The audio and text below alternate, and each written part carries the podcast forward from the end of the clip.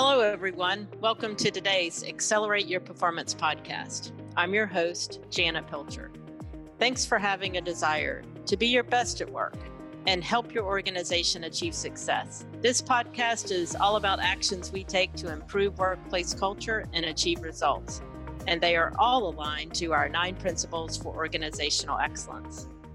It's my pleasure to welcome two guests on our show today. Waukesha County Executive Paul Farrow and Dale Shaver, Waukesha County Director of Parks and Land Use. Both are joining me today to discuss how their county has collaborated in response to COVID-19 pandemic and how their commitment to data-driven decisions has been essential to managing their team's response. Dale last joined me on episode number 68, Focus on the Positive, discussed the importance of employee engagement and customer service while responding to the crisis. And Dale has just been a model for us to highlight um, on this topic. So I hope you go back to number 68 and, and listen to that episode. County Executive Paul Farrow has focused on building partnerships in order to grow businesses, bolster existing workforce development infrastructure, and reduce the tax burden on residents throughout his public service career. As county executive, his goal was to make Waukesha County a regional leader in job growth, business expansion, and capital investment. I know you're going to just enjoy listening to Paul. He's one of the best county government leaders in the country. I, I can't wait for the interview today. Waukesha County, by the way, is a suburban county just outside of Milwaukee. It's home to about 400,000 residents and 13,000 businesses. They're really a, a, surviving and thriving, I think, business hub, home to Kohl's Corporation, GE Healthcare, and Milwaukee Tool.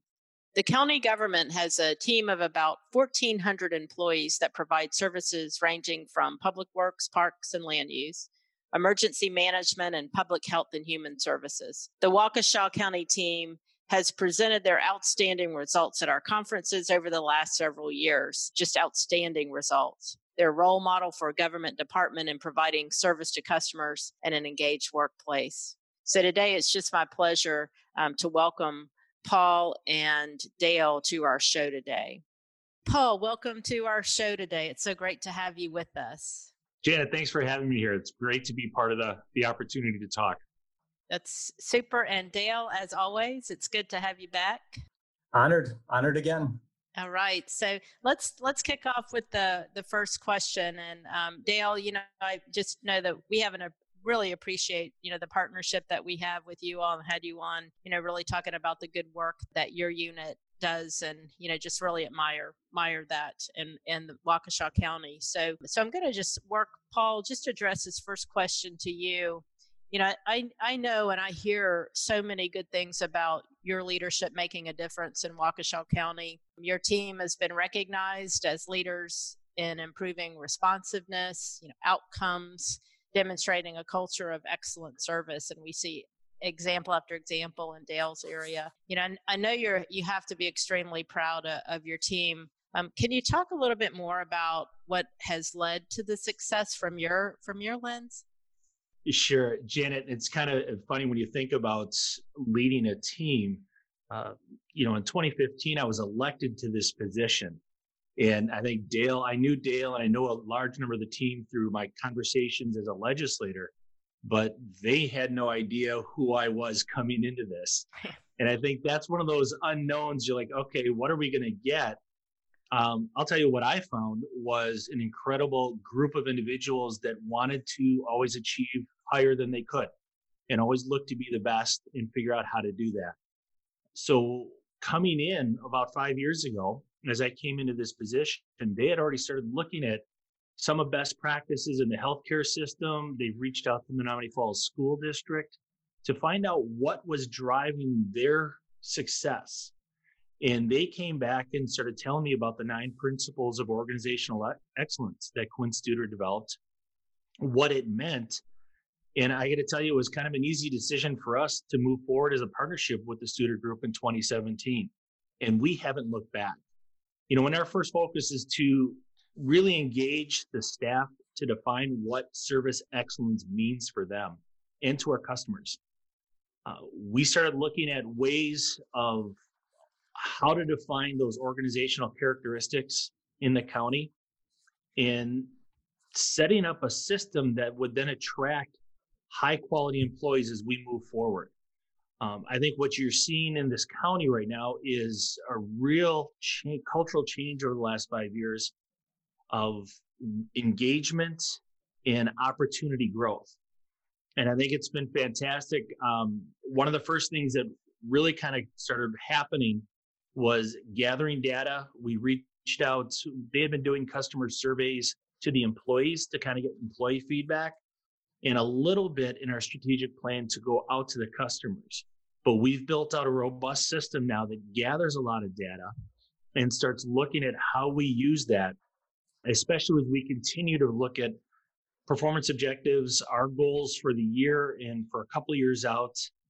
One of the things I think we've really started to try to capture was what does success look like? Yeah. And in that process, how do we engage the team to work better?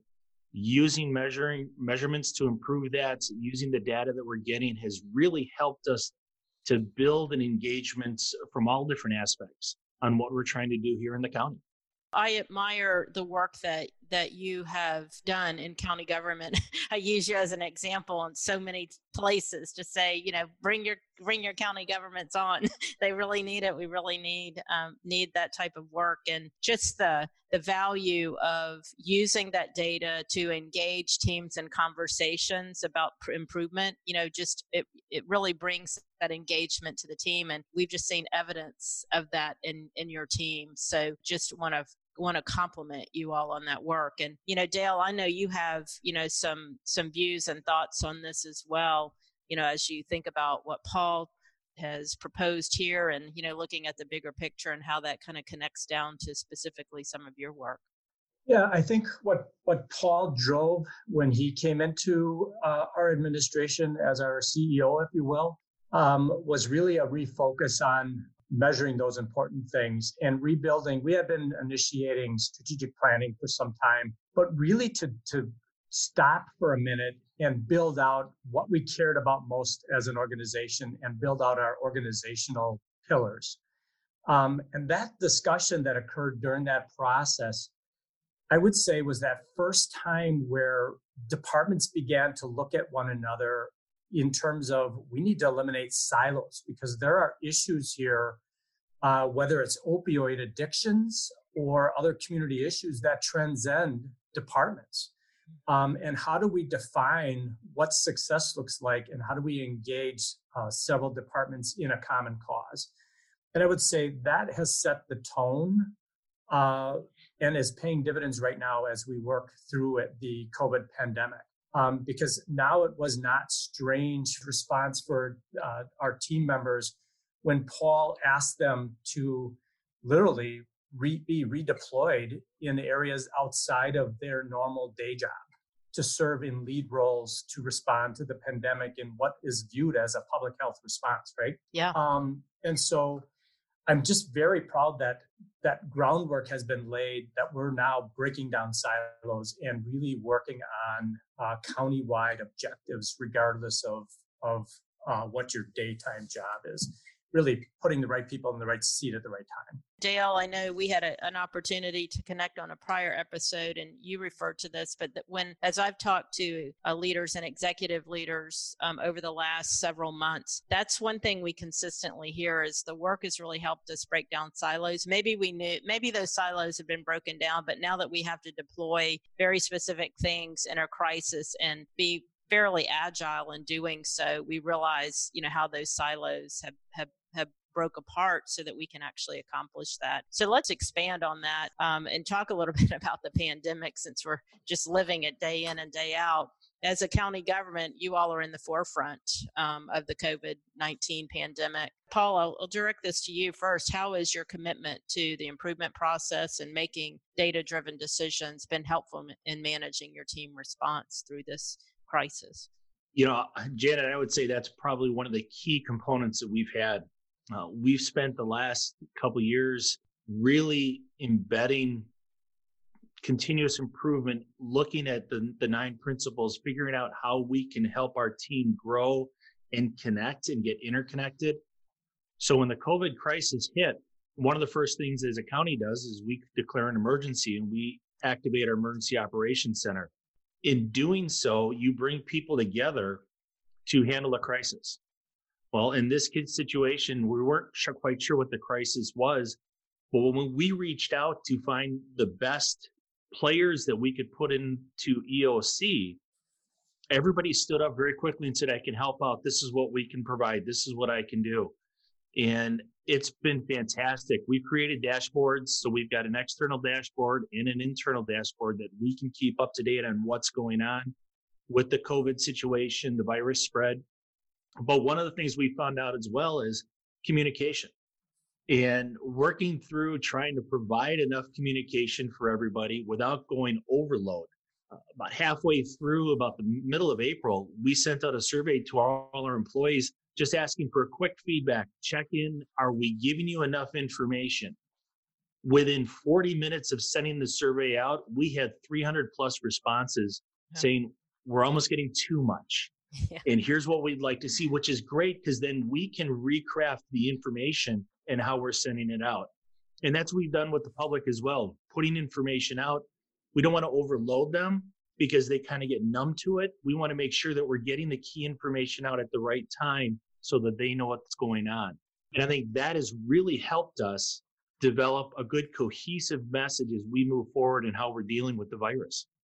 Yeah, that's spectacular, Paul. I mean, I just, you know, communication is usually the the most significant barrier and, you know, just I love what you said, just getting that key messaging out at the right time and being, you know, very strategic about how you do that. Um, so, you know, just really spectacular work there. Dale, you know, I know you have specific actions, you know, of the departments, you know, can you give a, an action or two, you know, to complement what Paul has been talking about here?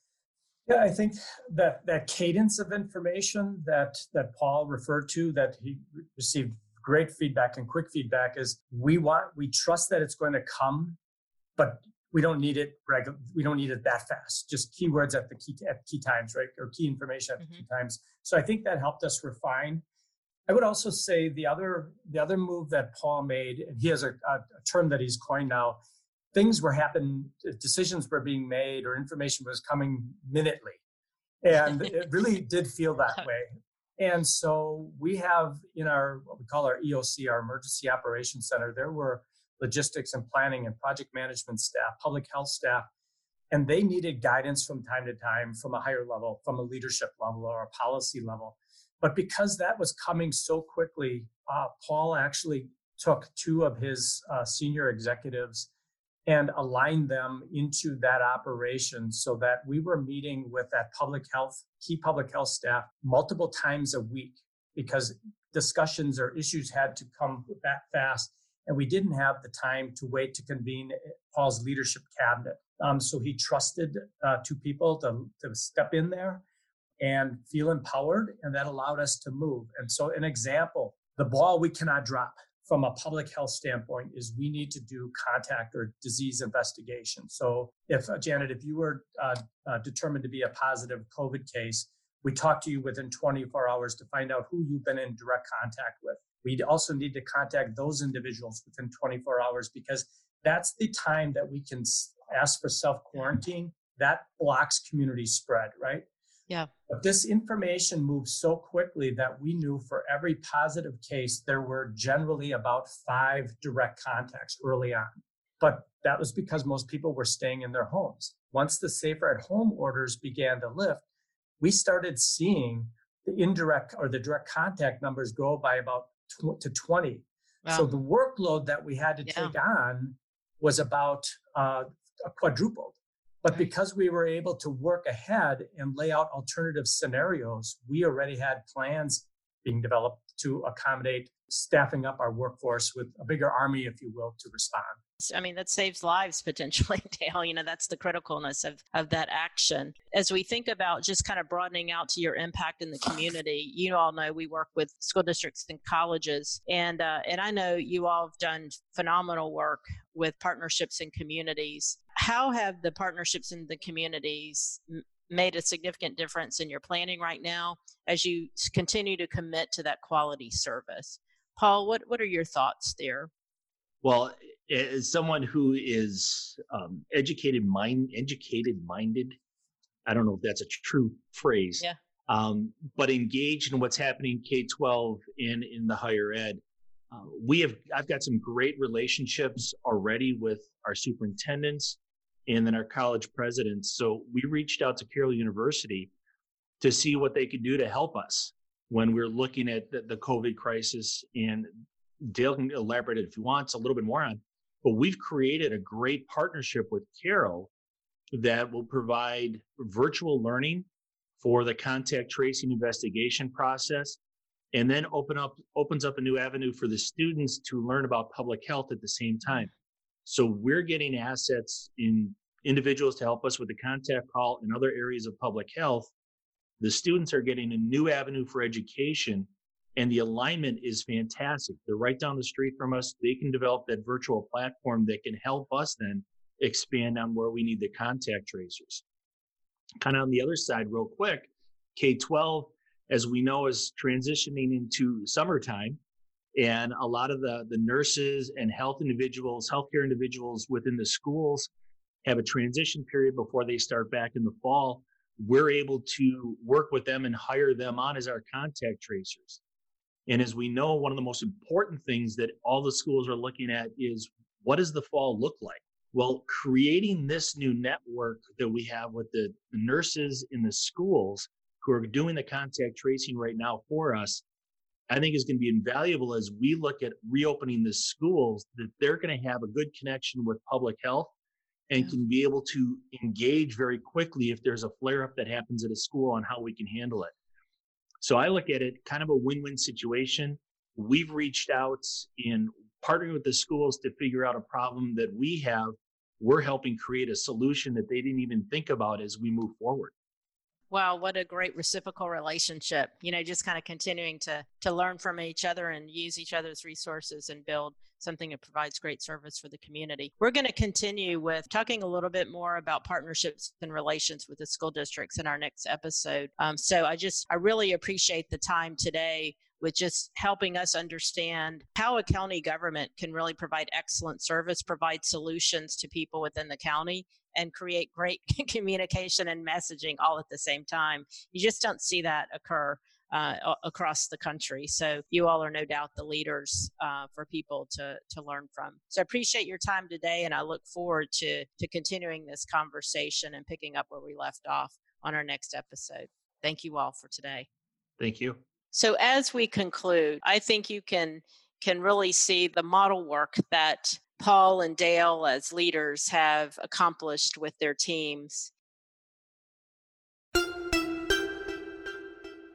KK is joining us to talk about work we've been doing recently to help our partner organizations create a plan for moving forward after COVID 19. As I mentioned about the reentry toolkit, you know, we created that toolkit. You were part of that process to support our partners because we were hearing from them, you know, there was a great need to get help and um, I know you're to, with that toolkit, to lead four roundtable sessions aligned to that toolkit, three sessions in July on Tuesdays. Tell us what you're going to do in these roundtables. I think it'd be great for our listeners to hear. What we're going to do at the roundtables is really address current issues that K 12 school district leaders are grappling with, and especially those issues for which there are no precedents. We don't really have a bank of best practices for reentry. This is really new territory that we're traversing here. So, not only are we going to link useful tools from our reentry toolkit to people who join us for these roundtables, we're also going to really talk about very current issues. We'll be sharing a couple of tools from the toolkit at each roundtable, but more importantly, we're going to meet a need that has been expressed by many leaders around the country, and that is really this question what are others doing? Everyone wants to know what are other people doing.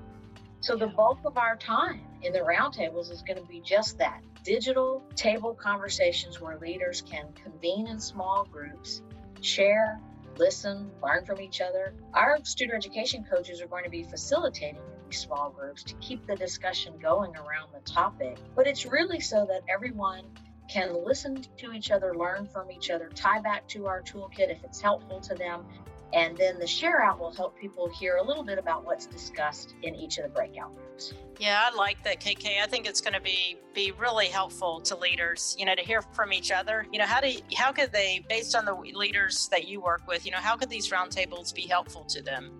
I think something that is in the forefront of everybody's mind is that leaders know they have to be decisive right now. Stakeholders are expecting that from the leaders, but this is hard because we're making a way where there is no way. We don't have a way forward to reentry. And and that's why the roundtables I think are so important because we can learn from each other and we can bring people together who are experiencing some of those same problems. And uh, we we all wanted to do this as just a service that we provide, um, and you know just appreciate that opportunity. To learn more about our reentry toolkit, preparing leaders for a successful return to school next year, join KK at our next reentry roundtable on Tuesday at 2 p.m. Visit studereducation.com to register and find out more. As you leave today, you know, think about the struggles and challenges that you face as you move out into the the world and continuing to work with the disruption that and challenges that we have in front of us. I think of something that you heard today and how you could transfer that into your organization, into your personal lives, into your professional lives, in your community. I know I've learned a lot from both of them and will do the same myself.